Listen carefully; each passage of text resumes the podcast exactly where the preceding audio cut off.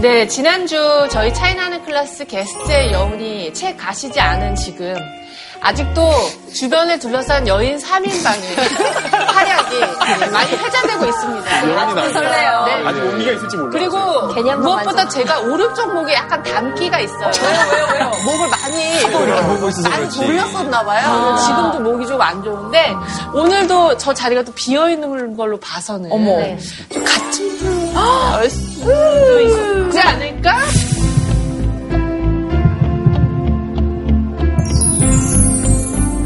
아니, 지금 손님이 기다리고 계신데 네네. 너무 지난주 게스트만 얘기하는 건그 원래 예의가. 저희의 스타일이에요. 네. 아니, 공감하고요. 네, 뒤에도 계신데 네, 너무 네, 또 얘기를 많이 하면 안될 어, 것 같아요. 오늘도 기대가 됩니다. 네. 자, 그러면 오늘의 게스트를 한번 모셔보도록 할까요? 네, 오늘의 게스트 나와주세요. 과연. 오!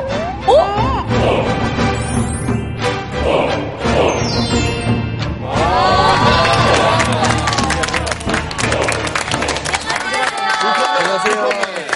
잊을만 하면 한 번씩 나오는 반고죠, 반고. 잘하는 클래스 4분의 고정 단일입니다. 반갑습니다. 아, 네, 반응이 별로 좀 아니 진짜 독일의 최강창민 아니에요, 독일의. 그쵸. 그쵸? 아니, 근데 정말 자주 배워서 그런지 좀 대적 같다는 생각이 들어요. 맞아, 맞아. 아 진짜요. 걱정이 좀 되긴 해요. 왜요? 다니엘 씨 지난번에 또 4.3 사건 때. 아, 그 최근 나오셨잖아요. 항상 다니엘 씨 나오면 좀 어려운 주제를 한다는 느낌이 있어요. 맞아. 심각해. 그래서 오늘의 주제는 뭡니까? 아 저는 이제 독일 사람이잖아요. 네. 네. 오늘 주제는 독일 관련된 주제입니다. 재밌겠네. 맥주, 좋다. 소세지와 맥주. 그래도 여러분 좀 독일에 대한 관심 그래도 좀 있으시잖아요, 그죠? 그럼요. 네, 얼마나 관심 있는지 제가 테스트 한번 요. 해보겠습니다. 테스트. 이거 한번 보실까요?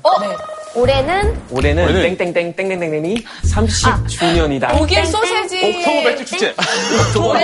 옥토버 페스트는 왜 지식에 1810년부터 해서 지식에 몇 글자예요? 땡땡땡 땡땡 땡땡. 일곱 글자? 네. 잠깐만. 뭐 독일이랑 한국이랑 뭐 수교 30주년 이런 거. 아. 그럴 수도 있겠다. 아닙니다. 독일 도, 도, 통일.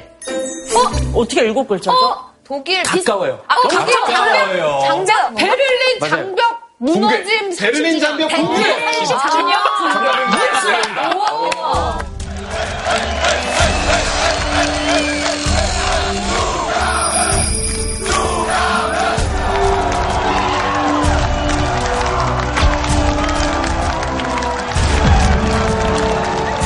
근데 잠깐, 베를린 장벽 왜 좋아해? 통일이랑 베를린 장벽 까지밖에 얘기 안 했어요. 아닙니다. 난 많은 분들 장벽까지 헷갈리시는데 베를린 장벽 붕괴는 89년 11월 9일이었고요. 통일은 여러분 개천절 언제요? 3월 18일. 저희는 90년 10월 3일 공식적인 통일을 이뤘어요. 거의 1년 후에. 같은 날짜 아니구나. 네, 보시면은 올해는 우리 베를린 장벽 붕괴 30주년입니다. 다니엘님은 베를린 장벽 붕괴 때 뭐 하고 계셨어요? 저는 그때 초코푸딩 먹고 있었어요. 우리 귀여워. 저는 그때 만 4살이었는데요. 자세히 기억 안 나지만 우리 엄마가 뉴스를 보다가 엄청 놀라운 표정 지으신 것만 기억나는데 저는 그때 초코 푸딩 먹고 있었던 기억밖에 없어요. 네. 아니 근데 우리가 이 지, 지구상에서 독일 통일에 한국만큼 관심 많은 나라가 없어요 사실. 맞아. 이런 비, 비슷한 처지에 있기 맞아, 때문에. 맞아요. 네. 그래서 오늘 강연 주제가 그럼 독일 통일과 좀 관련된 내용인가요? 맞습니다. 독일 통일에 관련된 바로 통일부터 시작하진 않지만 네. 통일을 위한 어떤 필수 요건들부터 시작해서 오늘 강연자가 나오셔서 이제 발표하실 아니, 이 건데요. 정도면은 다니엘 씨가 강의를 해도 될 것 같다는. 맞아. 독일에서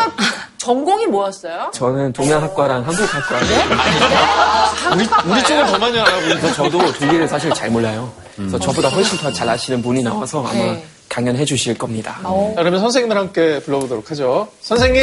선생님이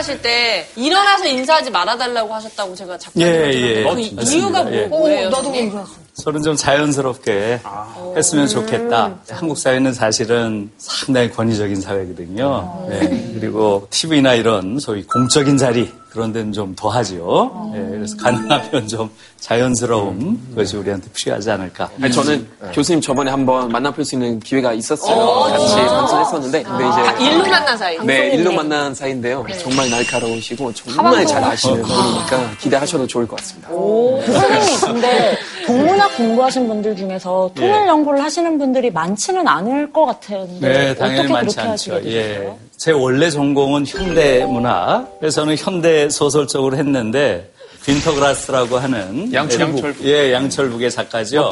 그래서 박사 논문 그 작가를 썼는데 빈터그라스가 독일 통일에 대해서 가장 강력하게 반대를 했어요.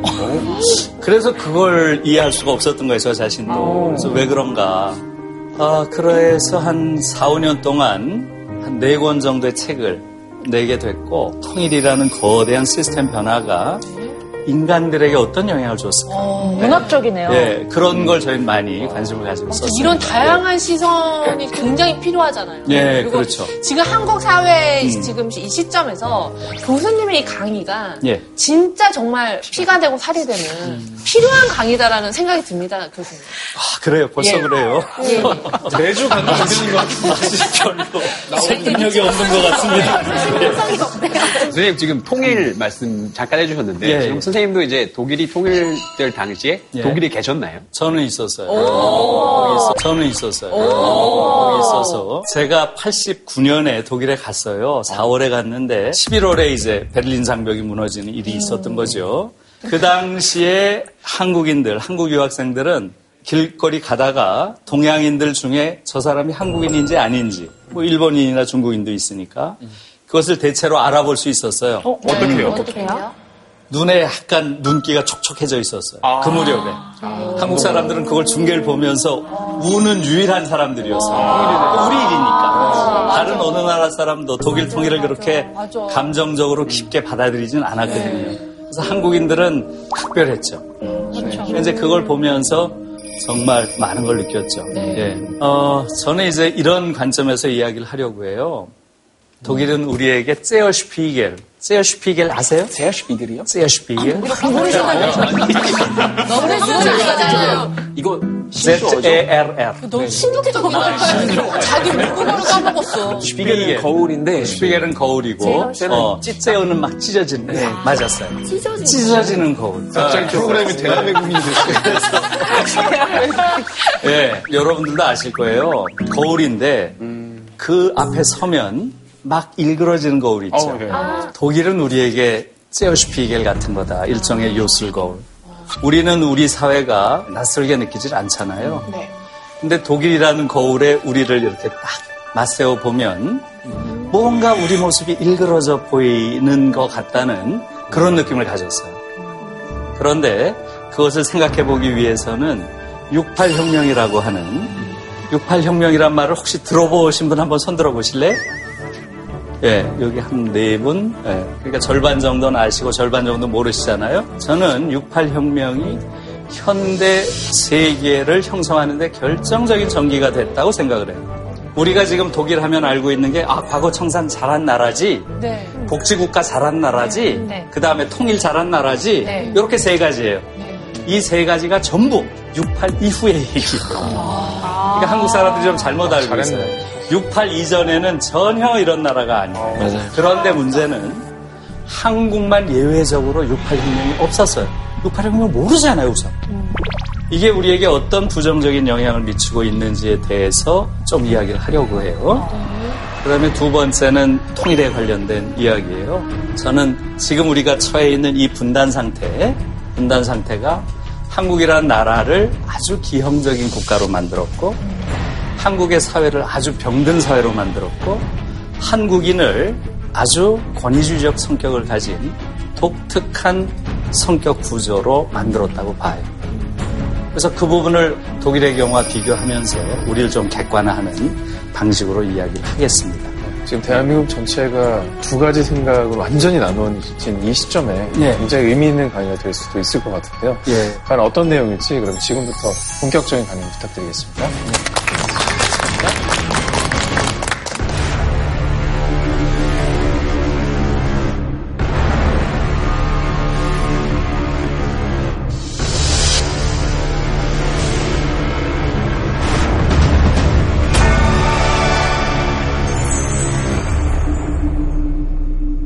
한국은 우리가 아는 것보다 밖에서 볼 때 훨씬 더 대단한 나라예요.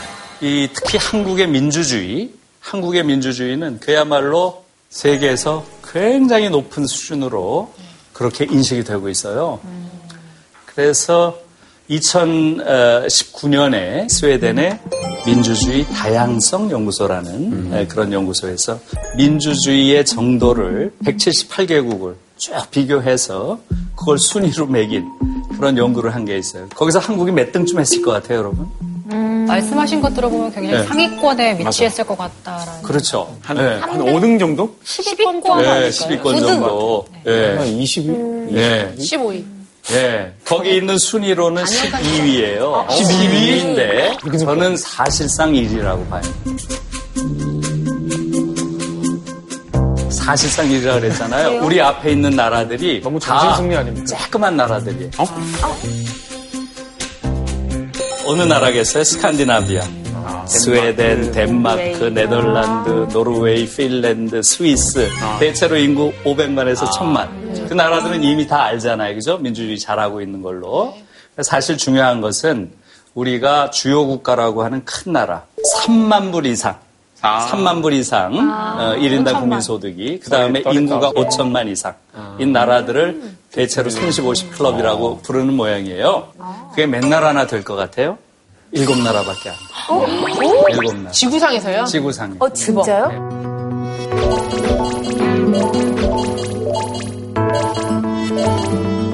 그 일곱 개 국가 중에서는 우리가 1등이에요. 저도 깜짝 놀랐어요. 우리 다음이 영국, 그 다음에 이태리, 그 다음에 독일이에요. 민주주의 순위. 네. 민주주의 순위가 그 밑에 오는 게 프랑스, 미국, 그 안에서 꼴찌가 일본이에요. 한국은 저 바닥에 있다가 네. 확 올라갔어요. 바닥에 그렇죠. 그게 2016년이에요.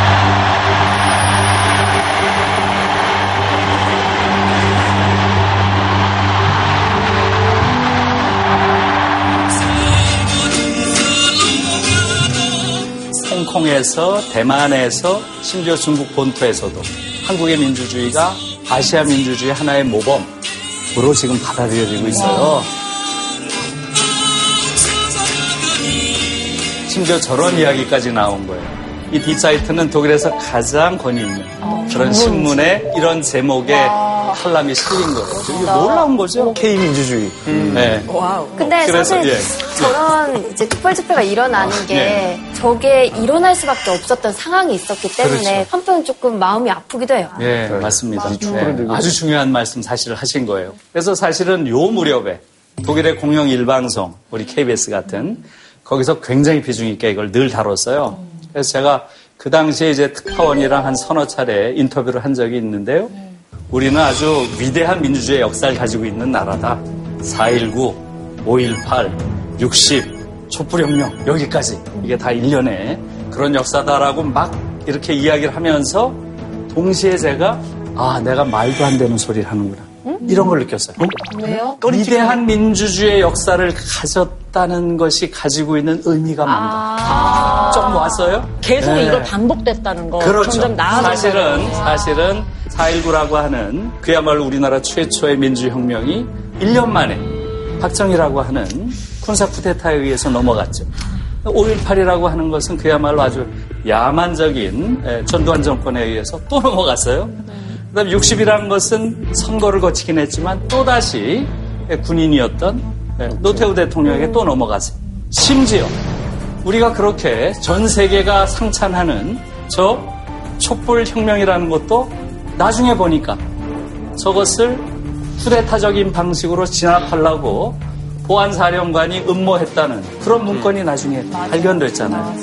정말 소름이 돋치는 이야기죠. 다시 말하면 한국 민주주의 역사는 그 이면으로 보면 한국 군사 쿠데타의 역사이기도 한 거예요. 아, 그러니까 제가 그 말을 하면서 그걸 느낀 거예요. 그래서 어떻게 마무리를 예. 지으셨나요? 그래서 이 촛불 집회가 보여주는 것은 한국 민주주의가 얼마나 위대한지 그리고 동시에 얼마나 취약한지 그것을 보여주는 것이다. 예? 그러게 왜 이렇게 취업하지? 음, 왜 끊임없이 다시 군사 독재의 야만으로 불러 떨어졌을까요? 왜 그게 잘 지속이 못됐을까요? 이게 오늘 얘기 핵심이에요. 거기에 대한 일종의 결론으로 제가 이야기한 것은 민주주의자 없는 민주주의, 민주주의자 없는 민주주의라는 거예요.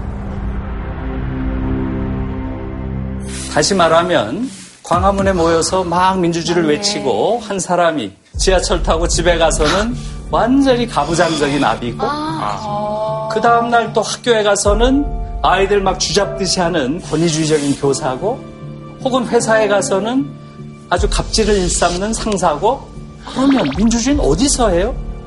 광장의 민주주의와 우리 일상의 민주주의가 괴리되어 있다는 거예요. 지금 한국에서는. 그렇게 진짜 예. 파고 들어가니까 정말 그런 그런 면이 있죠. 나오네요. 어, 그러니까 우리가 아직 충분히 민주주의자가 못 된 거죠.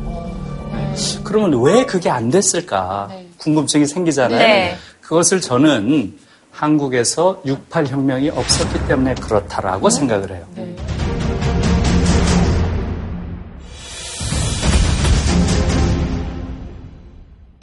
68년에 어떤 일이 있었는가. 파리를 중심으로 해서 이제 거대한 변혁 운동이 일어나기 시작한 거예요. 이 변혁 운동에서 가장 중요한 구호는 모든 형태의 억압으로부터의 해방이에요. 여기서 모든 형태의 억압이 중요한 말이에요. 모든 형태. 예, 여러분들을 옥죄고 있는 억압 많죠? 네. 생각해 보세요. 삼강오륜. 네, 삼강오륜, 유교적 윤리, 한국 사회 같은 경우는 또 부모님으로부터. 예, 부모님으로 생애 주기에서 해야 한다고 강제되는 것들. 그렇죠. 여성으로서의 강제된 어떤 루틴들. 육아, 육아. 그것도 억압이죠. 관원성제. 일종의 왜 그걸 여성만 해야 되느냐 이거죠. 음. 자본주의로부터. 그렇죠. 자본주의로부터. 예. 직업 돈을 또 벌어야 된다라는. 예, 돈을 왜 꼭 벌어야 되지? 또 사회적인 인식이나 주변의 눈치들. 많은 것들이 있죠. 네. 억압을 여러분들 생각해 보니까. 그래서 이 당시에 이런 류의 운동이 68년에 아주 폭발을 한 것이고 그 폭발의 지점이 파리에서 시작돼서 이러한 운동이 서구 세계를 다 이렇게 휩쓴 거예요. 근데 이게 물론 억압되는 게 나쁜 거고 잘못된 음. 거긴 하지만 어떤 뭔가의 계기가 있었기 때문에 이렇게 음. 발발이 된 거잖아요. 그렇죠. 어떤 이유 때문에 이렇게 네, 좋은 말씀이에요. 왜 갑자기 모든 억압으로부터 해방을 바랬을까? 그렇죠? 네, 맞아요. 그것은 바로 결정적인 역사적인 계기는 베트남 전쟁입니다. 베트남 전쟁.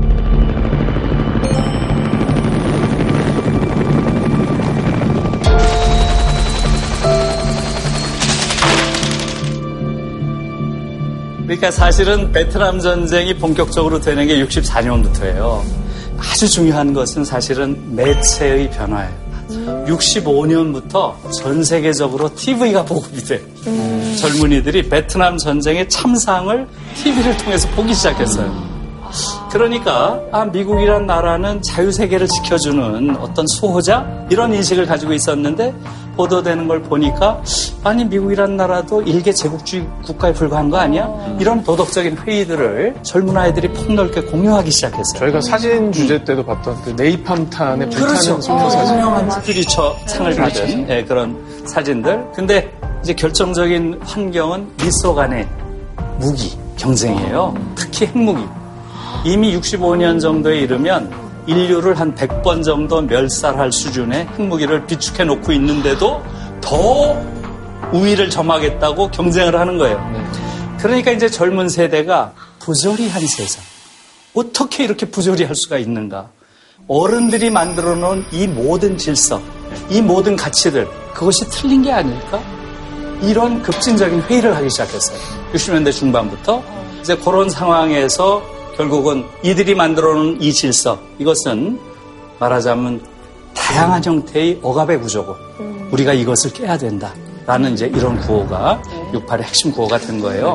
베를린, 로마, 바셀로나, 마드리드 이런 데를 다 휩쓸고 심지어 동유럽으로 넘어갔어요. 소위 동유럽과 서유럽을 가르는 그 선을 뭐라 그랬죠? 철의 장. 그렇죠. 거기까지 넘어간 거예요. 프라하. 프라하의 봄이 그때 있었던 거고 바르샤바 또 아래쪽에 부다페스트. 그리고 다시 도보 해협을 건너서 런던, 대서양을 건너서 뉴욕. 그 다음에 미 대륙을 횡단해서 샌프란시스코. 그 다음엔 어딜 건넜겠어요? 태평양을 건너서 일본까지. 일본까지 간 거예요. 동경까지. 다 왔는데? 다 왔는데, 다 왔어요. 다 왔는데 대한해협을 못 넘어.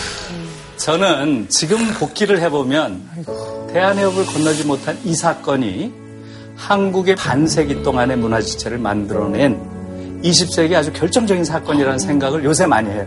뭐지? 선 그러면 네, 우리 그 땅에. 전 세계적 68 운동이 쫙 음. 이렇게 이어졌는데 예. 대체 나라들은 뭘 해방한 거예요? 예, 모든 형태의 억압으로부터 해방이라 그랬죠?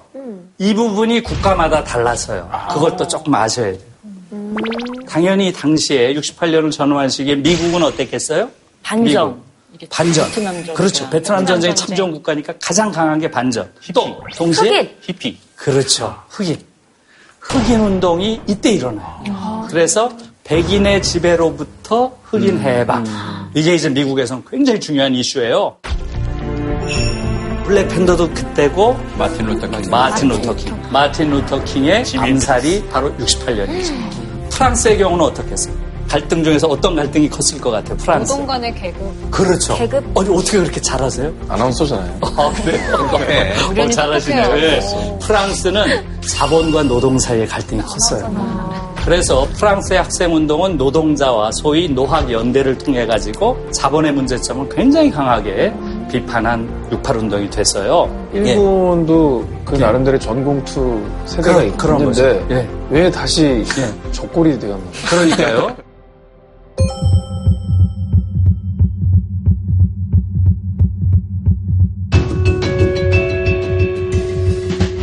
일본의 경우는 내부 폭력 사건이 결정적이었습니다. 그래서 전공투 내에 자기들끼리 거의 70명을 서로 죽입니다. 살상하는 그런 사건이 벌어져요. 그런 이후에 내부적으로 거의 와해돼 버려요. 일본 전공투는. 그리고 그 전공투 내에 온건파. 그래서 우리가 지금 이야기하는 소위 일본의 양심적 지식인이라고 할 때 이들은 전부 다 대부분 68세대예요. 네, 오에 겐자브로 같은 사람. 네, 일본의 아주 대표적인 노벨상 수상자죠. 와다 하루키 같은 한국 전문가, 동경대 교수. 이런 사람들이 다 68세대라고 볼 수 있어요. 그에 반해서 독일은 어땠겠어요? 과거 청산에 대한 네. 거 일단 그때부터 제대로 요구했었던 것 같아요. 예. 그 전에는 아, 그런 네. 반성 문화 그게 없었고 사과하지도 않고. 예. 과거 청산 전혀 안 됐나. 요즘 일본 같은 그런 느낌이군요. 일본이랑 비슷했어요. 68년 그 시기에 독일의 수상이 쿠르트 키징어라는 사람이에요. 이 사람은 나치 당원이었던 사람이에요. 어떻게 나치 당원인 자가 독일에서 수상을 할 수가 있느냐는 거죠. 그런 시대였구나. 네. 사진 보니까 뭔가 극적인 상황. 예, 그게 이게 이제 바로 그거예요. 건가? 빵당이 네, 요게 이제 68년. 아, 저 때리신 분이- 11월에 베아테 클라스펠트라고 하는 베아테가 당시에 29이에요. 68세대시네요. 예, 68세대죠. 예. 저 지금 맞고 이 손 올리고 있는 게 키징어입니다. 키징어에 뺨을 치는 거예요. 가서 올라가서 뺨을 치면서 이 나치노마 이렇게 어, 이야기를 한 거예요. 아주 상징적인 사건이고 바로 이것을 거치면서 1969년에 독일에선 처음으로 정권 교체가 이루어집니다. 그게 이제 빌리 브란트라는 인물인데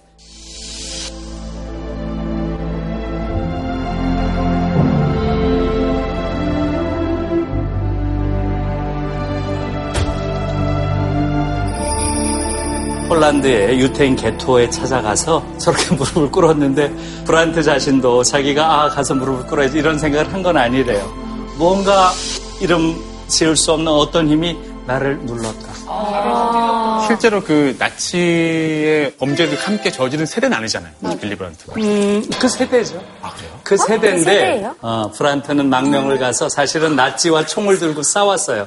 브란트라는 인물 자체가 독일의 반나치 저항 운동의 상징이었기 때문에 그간 무릎을 꿇은 거예요. 많은 사람들이 이제 지금 브란트가 무릎을 꿇음으로써 독일이 일어섰다 이렇게 평가를 하는 거죠. 전반적인 그러니까, 국민들의 공감대 형성이 음. 그런 식으로 좀 반나치로 음. 형성이 되었기 때문에 네. 저 빌리 브란트가 힘을 얻을 수 있었던 거잖아요. 어, 그런 것도 어느 정도 그런 분위기도 있었겠죠. 이제 68이 되면서 그죠? 음. 예. 그러면 그 독일에서는 그 역사 교육은 어떻게 되어가고 있었어요? 어떻게 교육 배웠어요? 어떻게 받았어요? 저는 정말 역사 수업의 80% 거의 1차하고 2차 대전에 관련된 그런 교육이고요. 그러니까 히틀러의 배경부터 배우고 그 당시 어떤 아, 시대적 배경도 배우고요. 그러니까 지금도 이야기했지만은 히틀러가 집권한 것은 12년밖에 안 돼요. 지금 메르켈이 16년째 이제 향해 가잖아요. 메르켈 총리가. 독일의 장구한 역사를 보면 짧은 기간이거든요. 그런데 역사 시간의 거의 절반을 히틀러 시대를 가르쳐요. 이렇게 우리가 잘못했다. 다시는 이러지 네, 말자. 다시는 이런 일이 있어서는 안 된다.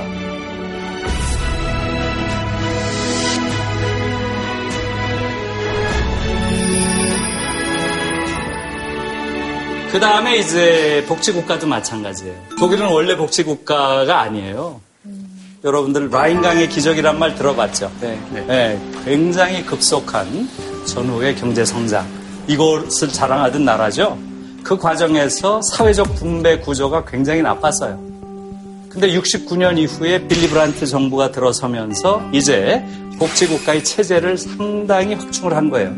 예를 하나 들면 이런 거예요. 저는 이제 석사까지 예, 마치고 독일에 갔는데 여러 가지 구비 서류가 있잖아요. 그 중에 하나가 일종의 재정 증명이에요. 거기에 내용은 별게 아니에요. 나는 독일에 가면 내 생활비는 내가 알아서 한다 이거예요. 그게 너무 이상해서요. 아, 내 생활비 내가. 알아서 하지. 너무나 당연한 걸 왜 이걸 서명을 하라고 하나. 네. 근데 걔들은 내 생활비는 내가 알아서 한다는 게 특이한 경우예요. 왜? 대학생들 생활비 다 줘야 되니까. 등록금은 원래 없었어요. 등록금은 1946년부터 없어지기 시작합니다. 1946년이면 언제예요? 2차 세계대전. 세계전 바로 그렇죠. 직후잖아요. 끝난 직후. 다시 말하면 전 지역이 폐허였던 그 시기에 등록금 없애기 시작한 거예요.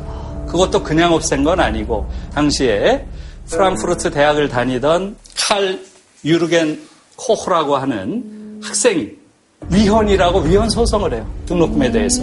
그래서 제가 학생들한테 항상 그 얘기를 해요. 헌법소원 해라. 독일에서도 했는데 우리처럼 이렇게 잘 사는 나라에서 이렇게 어마어마한 대학 등록금을 낸다는 건 상상할 수 없는 얘기예요. 사실은. 그런 권리의식이 한국에 없는 거지, 아직도. 68이 없기 때문에. 맞죠. 어떻게 보면. 예? 그런데 학비는 없더라도 생활비는 내야 되잖아. 그렇죠. 그것을 빌리 브란트가 당시에. 빌둥스게젤샤프트.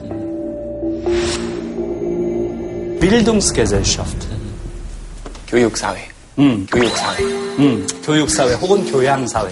교육, 교양. 예? 다 돼요. 어? 그러면서 생활비를 다 준 거예요. 저도 마fik을 받았어요. 네. 그러니까 그 신청해야 되는 건데요. 일부는 나중에 갚으면 돼요. 근데 다 안 갚아도 되고, 어, 안 이제 세금을. 이제 마련해주는 그런 제도라서. 한 달에 얼마 정도 받았었어요? 한 70만 원, 80만 원 정도 받았던 것 밥을 같아요. 받으면 공부를 열심히 110만 해야겠다. 이런 생각이 들었어요. 그렇죠. 왜냐면 따로 그 60만 원, 70만 원 정도 받고 따로 알바하면은 정말 아무 문제 없으니까 공부에 좀 집중할 수는 있죠. 그러면 그럼 그 돈은 근데- 어디서 어, 나오는 그 돈은 거예요? 다 어디서 나는 일단 거예요? 대학교 한국 처럼 이렇게 입학률이 높진 않았어요.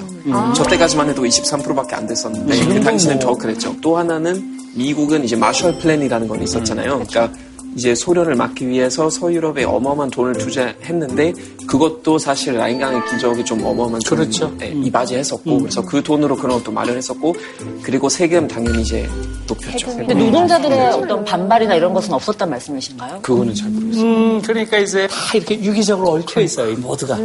예를 들어서 이제 정책에 대한 체감률이라는 게 굉장히 중요한 거예요. 어, 이 정책이 정말 나한테 좋구나. 그죠? 미국이란 나라는 자유시장 경제를 굉장히 강력하게 하는 나라죠. 그 얘기는 세금이 굉장히 적은 나라고 독일이나 프랑스는 엄청 많죠, 세금이. 자, 어느 나라가 조세 저항이 심하겠어요? 미국이요. 미국이요. 예, 미국이 훨씬 심해요. 너무 놀랍죠. 적게 내는데요. 예, 왜 심하겠어요? 지출해봤자 나한테 돌아오는 걸 별로 그렇죠. 없으니까요. 바로 그거죠. 세금을 내봐야 내가 그것을 체감하지 못하는 거예요. 그 혜택을. 내가 실업자가 된다? 그럼 한국에서는 이거는 정말 벼랑에 서는 거잖아요. 독일은 다르죠. 실업수당 받지, 재교육 프로그램을 또 다 제공하지. 그걸 통해서 가고, 자식들은, 자식들은 학비가 있나, 뭐가 있나, 생활비 다 받지. 다 세금 낸 것보다 더 많이 받는다고 체감하는 거예요. 시민들이. 예. 그래서 그 부분이 중요한 거예요. 그것은 핵심은 그거예요. social justice. 독일 정치인들이 입에 달고 다니는 말이 바로 사회적 정의예요. 나는 한국 정치인들이 사회적 정의를 외치는 사람 거의 못 봤어요. 우리는 경제, 경쟁력, 경제 발전. 한국 정치인들은 맨 입만 열면 경쟁력 얘기하잖아요. 그러니까 사회가 우리랑 다르죠. 네? 아무튼 그런 사회적 정의라는 관점에서 이제 바펙이라고 하는 생활비를 주기 시작한 거예요. 그러니까 부잣집 아이들은 공부만 하는데 좀 가난한 집 아이는 일하면서 공부하는 것 그것은 옳지 않다. 이런 맥락이죠. 아까 Bildungsgesellschaft 교양사회 이념에 맞지 않는 굉장한 이상주의자예요. 빌리 브란트의 당시의 선거 구호가 너무나 아름다워요. 브란트의 당시 선거 구호는 Demokratie wagen이에요. wagen? 무슨 뜻이에요? 네. 민주주의에 도전한다. 네. 네. 독일 사람인 것처럼. 바겐이란 말은 영어로 하자면 네. 아, 도전한다, 감행한다 이런 거죠. 과감하게 해보는 거예요. 어, 그러니까 질러보자. 그렇죠. 다 해보자. 민주주의 다 해보자. 어디까지 할 수 있는 해보자 이거야. 민주주의 정말 가슴이 뛰지 않아요? 민주주의 난 어디까지 그, 그, 가봤냐. 그 얘기. 민주주의 다 해보자. 이게 선거구호였어요. 불한테. 멋있다. 민주주의라고 할 때 우리가 일반적으로 민주주의 하면 모든 걸 포괄한다고 생각하지만 조금 구체적으로 들어가서 보면 정치 민주화, 사회 민주화, 경제 민주화, 문화 민주화 이 네 개를 구분해서 볼 필요가 있어요.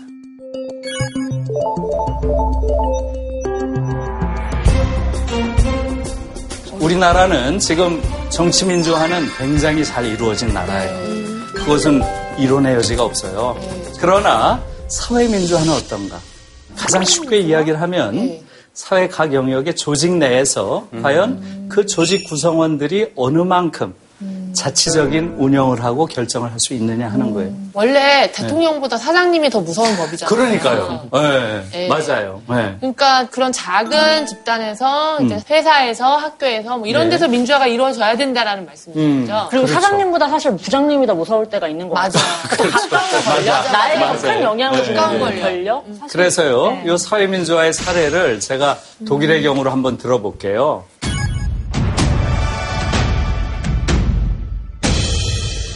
이분이 에, 베를린 자유대학 총장이에요. 이 롤프 크라이비히라는 인물이에요. 이 당시에 30살, 29, 30, 요 무렵이에요. 그 당시 총장이 된 게. 예. 이분 얼굴이요? 아니, 아니. 총장이 된 게. 아, 네, 69년에 총장이 되는데. 서른이면 제가 서른 하나인데 음. 저도 총장이 될 수 있는 거예요. 어, 물론이죠. 물론이죠. 예. 독일도 사실은 68년 이전까지는 독일 대학이 가장 보수적인 대학이었어요. 정교수들 하나하나가. 그래서 정교수들이 엄청난 권위주의적 힘을 가지고 있던 그런 대학이었다가 68을 통해서 학생들이 주장했던 것은 바로 대학을 구성하는 3주체가 권리를 동등하게 나눠 가져야 한다. 대학을 구성하는 3주체는 누구겠어요? 학생, 예. 선생님, 예, 행정네? 행정. 예. 독일에선 행정하시는 분들은 따로 사무직 노동조합으로 이렇게 조직이 되어 있고 네. 대학을 기본적으로 학문 공동체 이렇게 규정을 했어요. 재단? 아, 재단이 아니죠. 재단은 거기 주체가 될 수가 없죠. 대학원생? 대학원생? 그렇죠. 말하자면 교수와 학생을 매개 해주는 중간층. 이걸 우리식으로 하면 조교와 강사예요. 이 세 그룹이 33.3%씩 나눠 갖는 거예요. 모든 걸 결정할 때. 그러면 사립대학 같은 경우에는 이사장의 결정권은 아예 없어요? 네, 아주 좋은 말씀인데요. 독일은 사실상 사립대학이 거의 없어요. 제가 알기로는 98% 정도가 국립대학이에요. 한국은 지금 사립대학이 87%예요. 전 세계에서 사립대학의 비중이 가장 높은 나라예요. 이런 나라가 없어요. 미국보다도 심한가요? 미국의 사립대는 최고의 대학들이잖아요. 아이비리그. 네. 하버드, 예일, 스탠퍼드, 프린스턴, 브라운 이렇게 일종의 서열화되어 있잖아요. 그러나 대부분의 대학들은 시립이나 주립 칼리지들이잖아요. 아무튼 그 얘기를 좀 다시 갈게요. 네네. 그래서 33.3%씩 나눠 가졌어요. 네. 69년에 투표를 합니다. 누가 입후보를 했겠어요? 이렇게 혹시 둘이- 강사 조교 롤프는 아, 롤프는, 롤- 롤프는 학생이었어요? 당시에 석사를 한 네, 베를린 대학의 조교. 조교예요. 네. 그 당시에 이제 교수 대표랑 에, 조교 대표가 붙은 거예요. 붙었는데 에, 롤프가 58%, 교수가 42% 얻어서 롤프가 아니 근데 한국에서 이런 일이 없지 않아요? 이 프로 자체가. 우리와는 지금 큰 차이인 거죠. 그리고 나서 그 다음 4년 후에 또 입후보합니다. 또 입후보해서 또 돼요. 오, 잘했나 네, 보다. 잘한 모양이에요. 그래서 아, 대학 총장들을 이제 평할 때 롤프가 했던 시절에 자유베를린 대학이 가장 훌륭했다. 이런 평가를 받아서요. 우리로선 상상할 수 없는 사례죠. 그죠?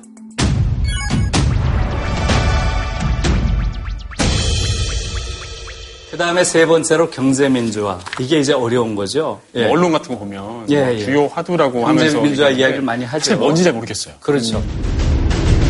프랜차이즈 가맹점들에 대한 본사의 횡포를 주장하는 강제 물량 할당은 기본이고 수습사원 11명 전원에게 해고를 통보. 노조를 설립했다며 즉시 해고했다고 산재 신청은 막았다는 내용입니다. 오너 일가의 갑질 문제가 또 불거졌습니다. 이른바 물법 갑질 혐의. 폭행과 폭언을 일삼았다는 증언은 쏟아집니다. 한국에서 사실은 가장 민주화가 안 돼 있는 영역들이 기업이죠. 예. 기업에서는 사실은 그 소유자가 아주 전제 군주처럼 모든 걸 결정하고 이런 형태가 지금 한국 사회예요. 선생님, 독일에는 갑질이 없어요? 거의 없다고 봐야죠. 왜냐하면 그러니까 우리나라에서 갑질을 하는 것은 그 개개인의 인성이 잘못돼서 그런 면도 물론 있겠으나 제도적으로 그런 걸 하는 게 허용되기 때문에 하는 거죠. 권력을 가졌으니까. 그렇죠. 근데 이런 거예요. 여러분 독일 기업들 어떤 거 아세요? 휘슬러요. 어, 휘슬러도 있고 밥솥도 아디다스. 있고 나는- 네, 아디다스, BMW. 네, BMW, BMW, 지멘스, 보쉬, 뭐 마- 루프트한자 많이 있죠. 네. 네. 지금 여러분들이 말씀하신 고 기업들은 다 대부분 이사회의 50%가 노동자예요. 대박. 사실은 충격적인 말이죠. 네. 50%가 노동이사가 들어가도록 법으로 정해놨어요. 대체로 이사회에 큰 데는 20명이 있어요. 20명 중에 10명이 노동이사고 나머지 10명은 주주총회에서 뽑는 주주이사예요. 그런데 대개의 경우 이 주주이사들은 두세 파로 나눠져 있어요. 이해관계가. 그에 비해서 노동자들은 대체로 이해관계가 동일합니다. 네. 그렇기 때문에 사장을 뽑을 때 어떻게 되겠어요? 노동자들의 네. 뜻대로 되는 일이 많죠. 거의 대부분 노동자들을 등지고는 사장을 할 수가 없어요. 그러니까 노동자들이 사장을 세웠다 이렇게 얘기해도 과언이 아니죠. 50% 노동자니까. 이것이 독일의 노사 공동 결정제라고 부르는 거예요. 그러니까 워낙 그 노동자 입김이 세다 보니까 예, 혹시 예. 뭐 그런 우려는 없나요? 노동조합 측에서 너무 본인의 복지에만 신경 쓴 나머지 예. 기업의 성과가 굉장히 안 좋은 시기에도 음, 음. 자꾸 막 복지에 임금에 예. 이런 협상을 하면서 뭔가 예. 그런 잡음도 있잖아요. 노동 이사가 있으니까 그렇게 있으니까 어떻게 되겠어요? 위기에 강합니다. 아, 위기에. 함께 2000, 단결해서 2008 년에 세계 금융위기가 있었죠? 이때 독일이 팍 치고 오히려 더 잘 나가는 거예요. 왜, 그렇겠어요? 다들 회사가 오래 가면 좋겠고 회사에 대한 주인의식이 있으니까 그렇죠. 오히려 뭐 임금 단결을 그렇죠. 한다든지 맞아, 맞아. 네. 그럴 수도 있을 것막 같아요. 매각하고 그러지 않고. 그렇죠. 맞습니다. 노사 갈등이 거의 없는 거예요. 위기 때. 노동자들이 회사의 경영 전반을 다 아니까 미리 앞서서 임금을 낮추고 그 대신 해고는 안 된다. 우리는 사실은 위기가 오면 노사 갈등이 심해지잖아요. 네. 자르고. 네. 매각 독일은 그렇지 않은 거죠. 선생님, 근데 왜 네. 어쩌다 그렇게 된 거예요? 이 볼프강 미슈닉이 1976년 노사 공동 결정제 법, 그 법안을 대표 발의한 인물이에요. 근데 여기서 정말 놀라운 것은 이 미슈닉이 바로 자유민주당의 원내대표라는 거예요. 그게 너무 놀라운 거예요. 노동자를 대변한다 그러면 사회민주당이라든가 아, 네. 뭐 노동당이라든가 이런 데서 해야 되는데 보수 네, 그렇죠. 자유민주당은 그야말로 기업가의 이해를 대변하는 정당의 원내 대표가 대표 발의를 한 거예요. 연설에서 어떻게 얘기를 하냐면 우리 시민들은 국가 시민으로서는 의회와 정부를 구성하는 핵심적인 주권을 가진 주인이다. 그런데 경제 시민으로서는 노예로 산다. 이것은 되지 않는다. 정말 감동적인 연설이에요. 대단하네요. 그렇게 해서 표결을 했는데 389대 22표로 찬성됩니다. 압도적이네요. 압도적으로 된 거예요, 이게. 그래서 50% 법안이 통과됩니다.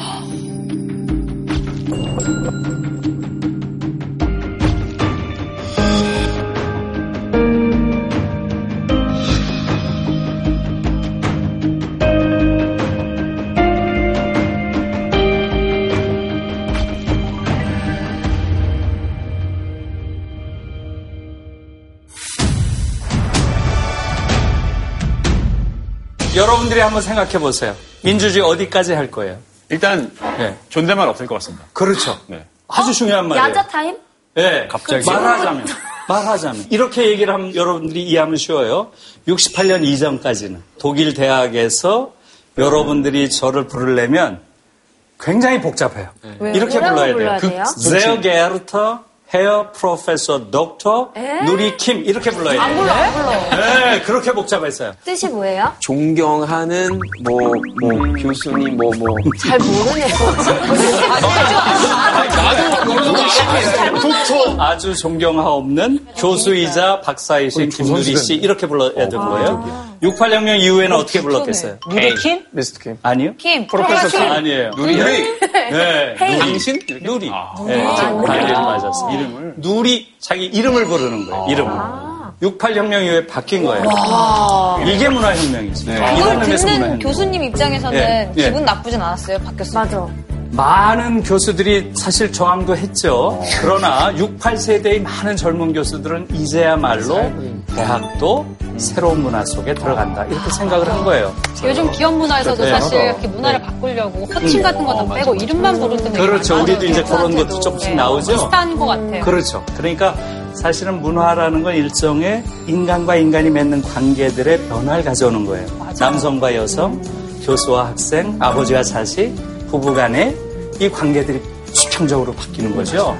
이게 이제 68을 통해서 이루어진 거죠. 한국은 뭐 아직 잘 이를테면 전혀 없는 거고 꾸민 운동 조금 설명해 주실래요? 아니, 저 아, 니에요 네. 설명해 달라고 부탁할게요. 아, 설명해 달라고. 그래서 이 당시에 힘들어요. 네, 재밌 문화 영역과 관련해서 중요한 하나의 사례가 이 꼬뮌 운동이에요. 파리 고민. 어, 파리 꼬뮌도 그렇고 꼬뮌이즘 할 때도 꼬뮌이고 커뮤니티 할때 꼬뮌이에요? 어, 꼬뮌이케 할 때도 꼬뮌이고 어, 이 꼬뮌이란 말은 사실은 뭐예요? 많은 번역들이 좀 잘못됐는데 그냥 꼬뮌이즘이라고 하거나 했어야지.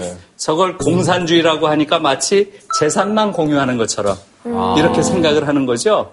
근데 사실은 원래 꼬뮌주의라고 하는 것은 그냥 공동체라는 의미예요. 이 당시에 68년을 전후로 해서 독일에서는 많은 꼬뮌들이 생겨요. 맨 처음에 생긴 게 쾰른에서 꼬뮌 1이라는 게 생기게 되는데 이것은 일종의 성 공동체예요. 성 공동체. 아? 이것은 일종의 성 공동체예요. 성 공동체. 아?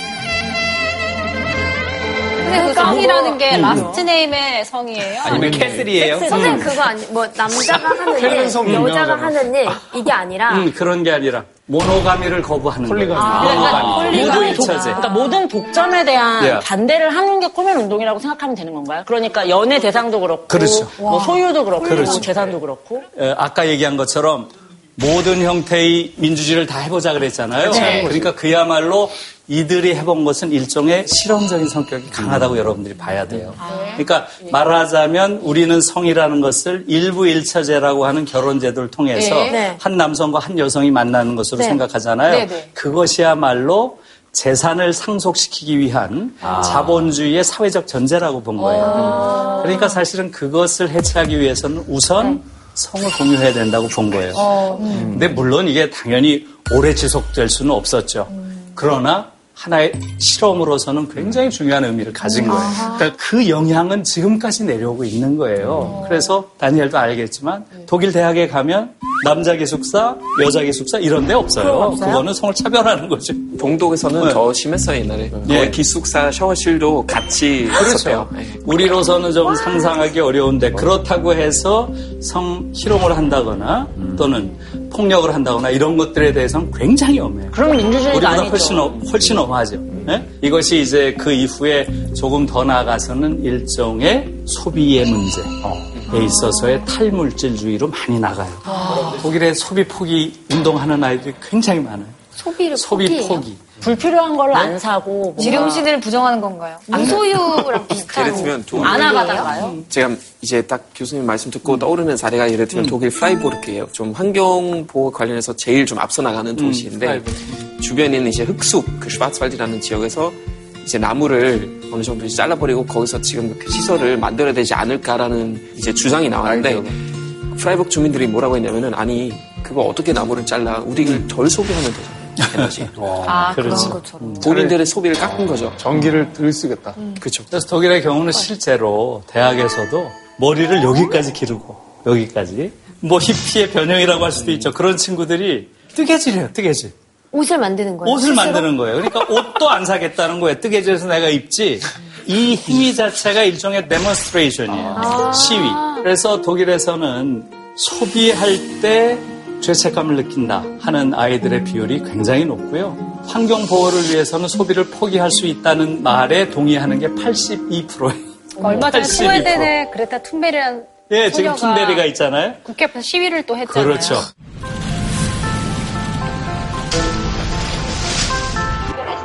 My name is Greta Thunberg. I am 16 years old. I shouldn't be up here. I should be back in school on the other side of the ocean. You have stolen my dreams and my childhood with your empty words. 미래 생명에 대한 책임이란 말 제일 많이 해요. 우리가 여기 지구를 살다 가는데 이제 다음에 미래 생명이 와서 또 살아야 될 거 아니에요. 걔들에 대한 최소한의 책임을 져야 된다는 거예요. 그런데 지금 내가 내 욕망을 위해서 끝없이 소비한다? 이것은 아니라는 거죠. 그러니까 걔들은 생태주의 교육을 많이 시키는 거예요. 환경교육.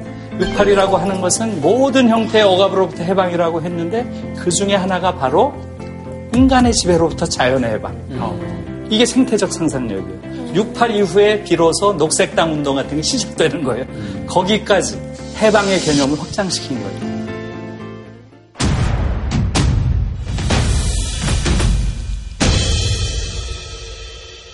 선생님, 음. 왜 대한 해협을 못 건넌 겁니까? 그렇죠. 누가 막았어요? 고- 심지어 그렇죠. 조련 선생님도 건넜는데. 설마 그 얘기가 나올지도 그렇죠. 선생님, 근데 그때 우리나라 네. 음. 매체가 잘 안 발전했나요? 어? TV가 없었어요? 언론 검열이 있었다는 거예요. 그러니까 그야말로 철통방어를 한 거죠. 네. 그러니까 사실은 당시에 한국은 전 세계에서 가장 강력한 반공 국가였어요. 반공 국가 대한민국을 뚫지 못한 거죠. 말하자면. 그래서 결정적인 요인은 베트남 전쟁. 아까 말씀드린 대로 베트남 전쟁. 근데 그게 다른 그걸로 나라에 인해서 된 거잖아요. 예, 선생님이 아까 강의에서 68 혁명의 원인이 베트남 전쟁. 그렇죠. 하셨는데 네, 맞습니다. 그것은 바로 결정적인 역사적인 계기는 베트남 전쟁. 베트남.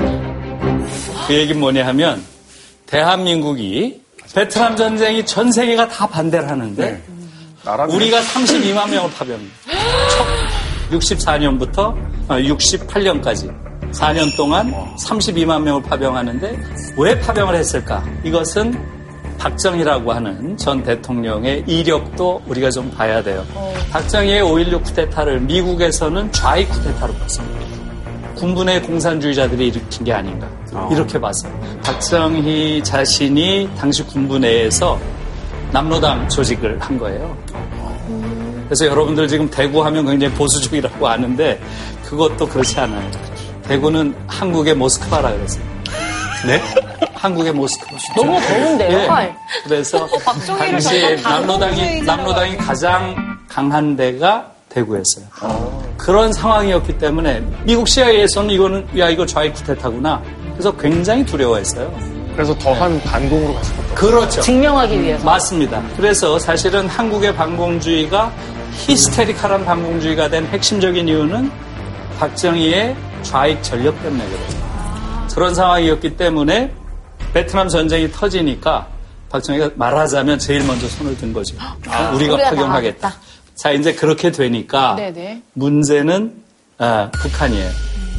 당시에 소위 베트콩이라고 하는 북베트남의 에, 지도자가 호지밍인 건 다 아시지요? 네. 예. 그 호지밍이 김일성에게 요구를 합니다. 남에서 저렇게 파병해서 우리가 못 살겠다. 너희도 파병해다. 계속 요구를 합니다. 그러니까 김일성 입장에서는 우리는 파병할 수 없다. 왜냐하면 우리 안보 문제 때문에 여력이 없다. 그러나 더 이상 박정희가 파병하지 못하게 할게. 이렇게 약속을 합니다. 무슨 수로요? 예, 그래서 이제 공격. 바로 그 다음 해부터 본격적으로 게릴라전을 시작합니다. 그래서 1968년 1월 21일 날 김신조라고 하는 네, 김신조 부대가 청와대. 를 습격하려고 넘어옵니다. 무장공비. 무장공비들이죠. 네, 그래서 일종의 1월 21일 밤 10시경 북한군의 무장 간첩단이 어둠을 타고 감히 서울까지 와서 난동을 부렸습니다. 방첩대 본부에서는 생포대 간첩 김신도의 기자회견이 열렸습니다. 급거 출동한 군경수색대는 호위망을 부딪히며 북쪽으로 쫓기는 살인배들을 잡기 위해 대간첩 비상작전이 전개됐습니다. 그렇게 되니까 1968년에 무려 308회에 걸친 308회에 걸친 무력 충돌이 있었더라고요. 우와, 거의 하루에 한 번꼴로 있었네요. 저희는 항상 어렸을 때 전쟁이 일어나는 게 아닌가라는 공포 속에 내가 있었던 그런 기억이 나요. 네. 맨날 뭐 간첩 어, 나는. 공산당이 싫어요. 뭐 이런 것들 있잖아요. 맨 그런 이야기들이었어요. 네. 이렇게 되니까 어떻게 됐겠어요? 베트남 전 파병을 못하게 되지 않았을까요? 예, 그렇게 하니까 사실상 68년 이후에 파병을 못 합니다. 우리 안보 문제 때문에. 예, 그것보다 이제 더 중요한 것은 이제부터예요. 68년부터 박정희가 본격적으로 남한 사회를 병영 사회로 재편합니다. 이게 중요해요. 그래서 처음에 한 게 바로 뭐겠어요? 바로 주민등록법을 만든 거예요. 그 전에 없었어요? 그 전에는 없었어요. 그 전에는 호적이었죠. 그런데 이 주민등록법을 만든 목표가 그냥 명확해요. 첫 번째 목표가 뭐겠어요? 간첩을 잡기 그렇죠. 맞습니다. 간첩 색출이에요. 그 다음에 이제 국민들을 하나의 일종의 예비적인 병력으로 정신교육을 시켜야 될 거 아니에요. 교련 수업. 예, 그래서 국민교육 헌장이 시작돼요. 68년부터. 우리는 민족 중의 역사적 사명을 띠고 이 땅에 태어났다. 지금도 있잖아요, 내 머릿속에. 못 외우면 간첩인 거죠? 그렇죠. 모든 간첩인 거예요. 맞아요. 너네만 간첩. 그리고 예비군 훈련도 이때 시작된 거예요. 예비군 훈련. 그래서 전, 아, 예비군. 예, 그리고 69년에 학교도 이제 병영화됩니다. 그래서 69년부터 교련, 수업이 시작된 거예요. 저희 선배들은 군복 입고 맞아. 수업 받았다고 그러더라고요. 그렇죠. 예, 저희 때도 그랬어요. 교련 수업이 교련? 교련복 입고 수업을 많이 받았죠. 근데 교련 수업할 때뭘 예. 해요? 뭐, 해요? 하여간 이제 그 총범술, 총범술. 예. 학교에서 찔러 뭐 이런 거. 학교에서 총범술 예, 옛날에 다 했죠. 때. 제식 훈련 받고. 다 했지. 예. 그래서 전 세계가 억압으로부터 해방되는 방향으로 나아가기 시작한 결정적인 전기가 68이에요. 네. 그런데 한국에선 바로 이 68이 정반대 방향으로 가기 시작한 거예요. 억압과 차별과 예, 오히려 이때부터 한국 사회는 더 깊은 억압으로 빠져드는 말하자면 군사 사회 병영 사회로 변해간 거예요. 그러니까 한국 사회가 지금 이렇게 된 거예요. 그렇게 몇십 년 오다 보니까 세계의 흐름과는 너무나 다른 문화 지체 현상 같은 게 있는 거예요. 우리가 교육받은 사회의 이런 권위주의적이고 군사문화적이고 폭력적이고 인권에 대한 감수성이 부족하고 이런 것들이 우리에게 너무 강한 거예요. 근데 우린 그거 못 느끼죠. 그 안에 있으니까. 그렇게 온 거예요. 그런 관점에서 보면 지금 이제 한국 사회의 소위 86세대라고 하는 세대. 독일로 치자면 68세대에 해당된다고 볼 수 있어요. 왜 그렇겠어요? 정치적 민주화를 이끌었던 세대. 그렇죠. 그렇죠. 네.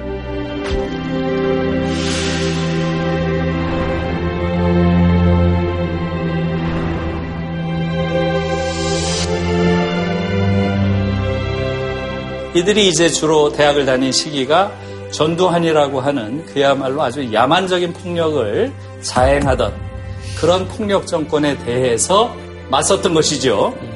그 세대가 이룩한 민주화라고 하는 정말 어마어마한 역사적 업적은 아무리 강조해도 지나치지 않아요. 전 세계 사람들이 야 한국 민주주의가 정말 멋지네 이렇게 얘기할 때 이 정도 민주주의를 만든 건 바로 그들의 큰 업적이 있었던 거죠. 선생님, 그러면 한국의 이 386이었던 예. 지금 586이 된 이 86 세대가 예. 독일처럼 세상을 긍정적으로 바꾸지 못하고 예. 계속해서 이 체제를 유지해가는 차이는 어디서 온 거예요? 그리고 독일의 좋은 사례처럼 대학을 뭔가 국유화한다든가 음. 좀 뭔가 서열을 없앤다든가 음. 등록금을 안 내게 한다든가 보다는 예. 자기 자녀에게 특권을 세습하려는 양상을 좀 보이기도 해서 예. 좀 많이 논의가 됐잖아요 그렇죠. 사회적으로. 그렇죠. 그러니까 너무 그렇죠. 예. 돈과 힘을 다 갖고 있는 것 같아요. 지금 약간 그렇게 된 거죠.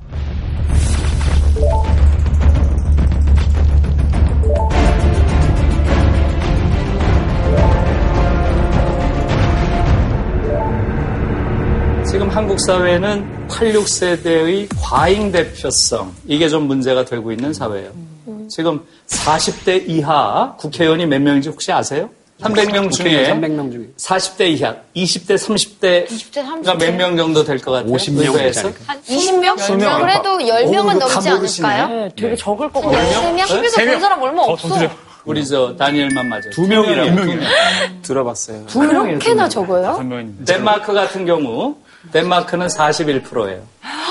우리 식으로 하면 40%면 3, 42, 120명이 40대 이하예요. 우리는 두 명이에요. 0.6%예요. 아니 현장에서 뭐예요? 일을 막 되게 활발히 하고 있는 사람 중에서 30대 그리고 특히 많은데 아니 그런 사람들의 민의가 많이 반영돼야지 사실 그렇죠. 예. 정치적으로 맞아요. 맞는 거 아닌가요? 여의도라고 하는 곳은 전문기관이 아니에요. 국회의원은 기본적으로 대의하는 곳이에요. 국민을 대표하는 곳이지 거기서 아주 전문적인 법을 만드는 사람들이 모여 있는 곳이 아니에요. 그러니까 그 대의에는 중요한 게 바로 세대 대표성이에요.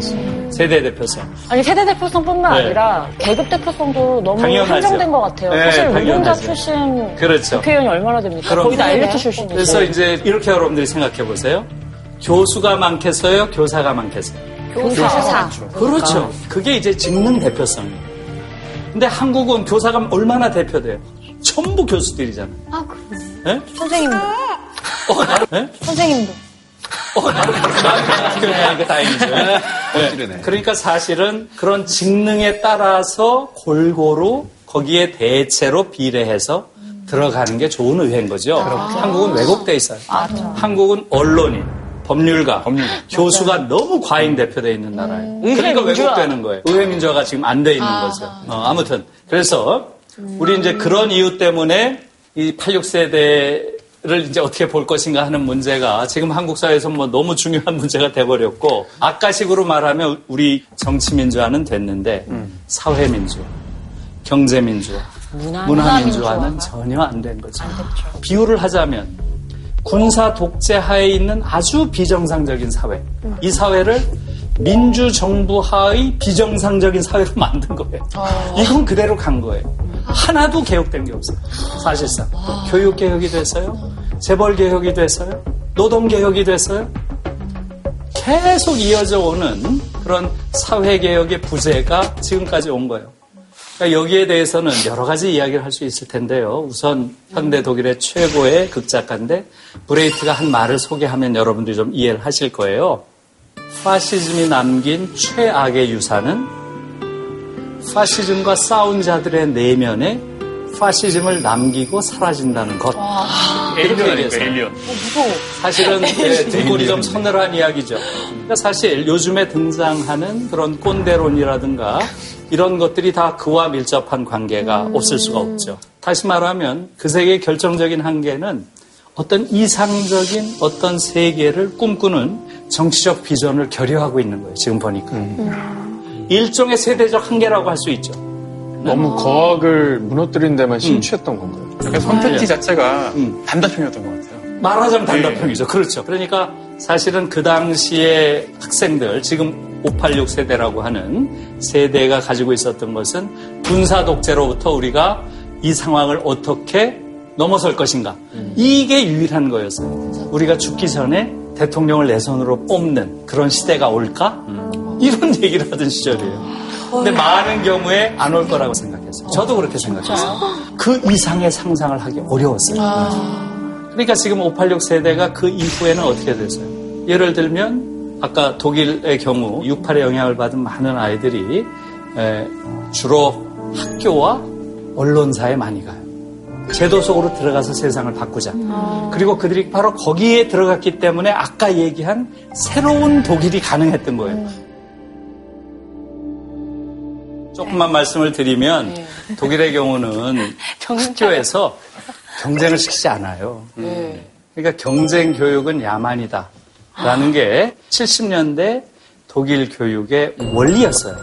아도르노라는 사람이 너무 앞섰다. 아이들을 경쟁시켜서는 안 된다. 사실은 경쟁 이데올로기가 극단화되면 바로 나치즘 같은 저런 야만을 낳을 수 있다는 거예요. 나치즘의 핵심이 뭐예요?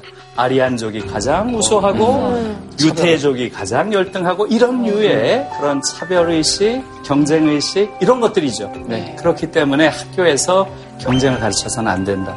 제 말씀은 지금 우리가 가지고 있는 정의의 기준이라는 것, 모든 것을 경쟁을 시켜서 몇 점을 따느냐, 이것이 정의의 유일한 기준인 것처럼 이야기하는 것은 잘못됐다는 거예요. 사실은 정의의 폭을 바꿔야죠. 그리고 최대한 많은 기회를 줘야 되는 거예요. 과연 한국에서는 그래서요? 예를 들어서 교육과 관련해서는 소위 엘리트 음, 교육 체제, 학벌 체제 이런 것들에 대한 아무런 문제의식을 못 느끼고 있는 거예요. 거기 들어가는 게 문제지. 그렇게 생각을 했기 때문에 오히려 많은 사람들이 당시에 사교육계에 들어가서 여러 가지 사교육 시장을 바꿔놨다는 거 아니에요. 인정. 오히려 더 기존의 질서를 악화시킨 측면이 충분히 있죠. 또 하나 결정적인 요인은 86세대가 가지고 있는 일종의 도덕적 우월감이에요. 이것도 86세대의 중요한 한계가 됐다고 저는 생각해요. 86세대가 자신들의 도덕적 결단에 의해서 또 많은 희생에 의해서 한국 사회를 요만큼 진척시킨 게 사실이죠. 그럼에도 불구하고 그들은 진정한 의미의 상대와 싸워본 적이 없어요. 그들이 대결한 것은 아주 기회주의적이고 사적인 이익을 탐하는 수구 보수들과만 싸웠어요. 반대를 위한 반대를 네. 하는 사람들과 예. 그러다 보니까 항상 도덕적으로 우월한 거예요. 자기들보다 더 도덕적으로 우월한 왼쪽 진영과 싸워본 적이 거의 없어요. 그렇기 때문에 그런 류의 도덕적 우월감이 저는 그들을 대단히 무능하게 했다고 봐요.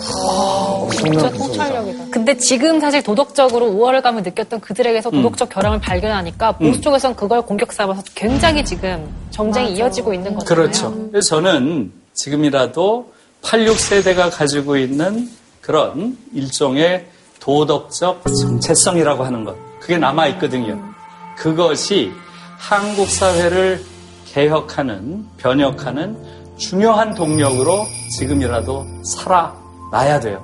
왜냐하면 정의를 외쳤던 또 도덕적이라고 간주되었던 하나의 세대의 정치적 실패라고 하는 것은 사회 전체의 냉소주의, 패배감, 좌절감 이런 것들을 팽배하게 해요. 그건 굉장히 나쁜 사회적 국가가 오는 거죠. 그걸 위해서도 그들이 한국 사회를 근본적으로 변화시키려는 노력을 보여야 된다고 생각을 해요. 어떻게 그럼 어떻게 해야 되나요? 네, 우선은 이걸 좀 알아야 될 거 아니에요. 그래서 저는 사실은 오늘 뭐 이런 자리가 시작하는 출발점 같은 게 될 수도 있다고 생각해요. 그래서 이런 논의가 많이 돼야 되겠죠. 그러니까 오늘은 이제 여러분들은 주로 독일이라고 하는 어떤 다른 세계 이야기를 통해서 이런저런 간접 경험을 하면서 아 우리가 객관적으로 보니까 좀 이렇구나 라는 거 이제 조금 보신 거죠. 그래서 이제 왜 이렇게 됐을까 하는 부분에서 이미 여러분들이 조금은 예상을 하셨을 거예요.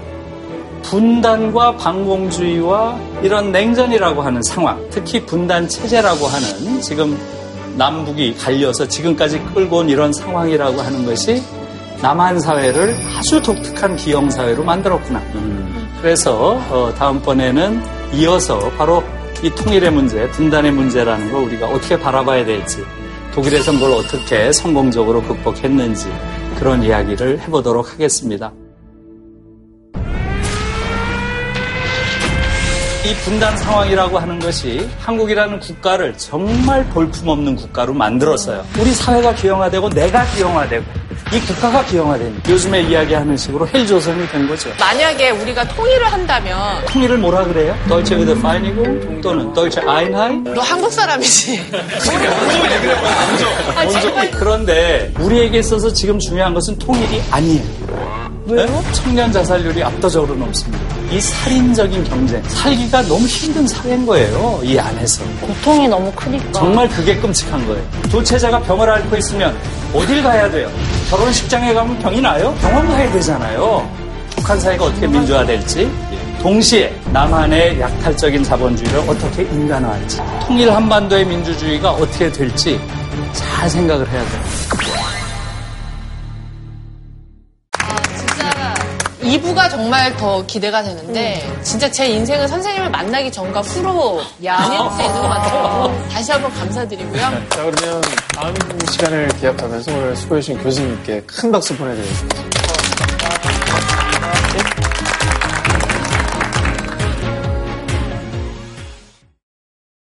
JTBC